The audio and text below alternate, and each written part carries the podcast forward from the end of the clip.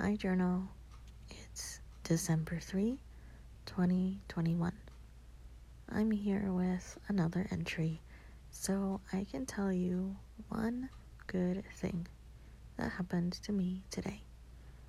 So here is my daily log in an effort to see the good in my life and put out some good vibes along the way. The office was cold today.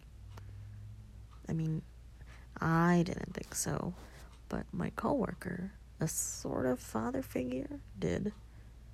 So he was considerate and left my office area to pick up some hot chocolate in order for me to warm up. Merci, work dad. Talk to you tomorrow.